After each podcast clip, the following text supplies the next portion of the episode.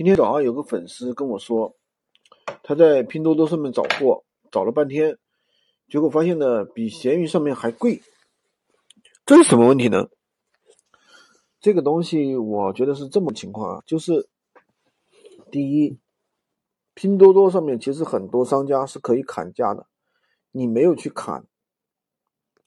那么第二个呢，就是说你砍的时候呢，就是说你。可能有的人去砍了，发现哎，商家怎么都不甩我，怎么都砍不下来，这是什么情况呢？这个里面有一个技巧，就什么技巧呢？你不要去找头部商家去砍，就是本身那些卖的很好的，比如说一天十万加的那商家去砍，对吧？他一人家一天很忙啊，你去砍价，人家都可能没时间回复你。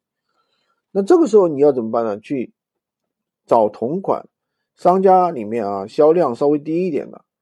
对吧？销量比较低的，你去跟他砍价，但这个地方也要注意了，就是有些销量很低的，他可能他的就是可能是新商家，或者说他的商品质量可能真的不行。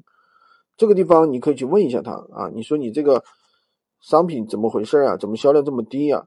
对吧？那这个时候呢，你就不要急于去爆单啊，不要急于噼里啪啦，你商品的质量你还不知道呢，一下子去下个几百单、几十单。到时候一大堆售后又甩在那里，对吧？自己不是很头痛吗？你先走个一两单，测试一下，让用户那边看一下用户的一个反应。那客人说这个商品没有什么问题，那你再继续下单，对不对？如果说客人不给你反应，其实那就是最好的反应，对吧？他如果是有反应给你，那肯定是这个商品有问题。那么第二个呢，就是我们要，甚至呢，有的时候呢，可以从闲鱼去拿货。什么去从闲鱼去拿货呢？其实有很多商家，有很多商家也在闲鱼上卖。比如说，同样一块商品，五百八也可以卖，四百五也可以卖，这中间是不是就有差价了？对不对？那么这个差价的话，我们你去找那个四百多的一个商家，你去问他，你说我就是在拼多多上，呃，闲鱼上卖货的，你这个价格能不能给我再低一点？对吧？你帮我代发，你看行不行？一般来说，他都会答应的。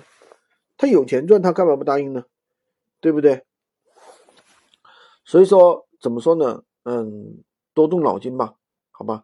今天就跟大家分享这么多。如果你想学习更多闲鱼无货源干货，可以关注我，当然也可以加我的 V 三二零二三五五五三五，获取闲鱼快速上手教。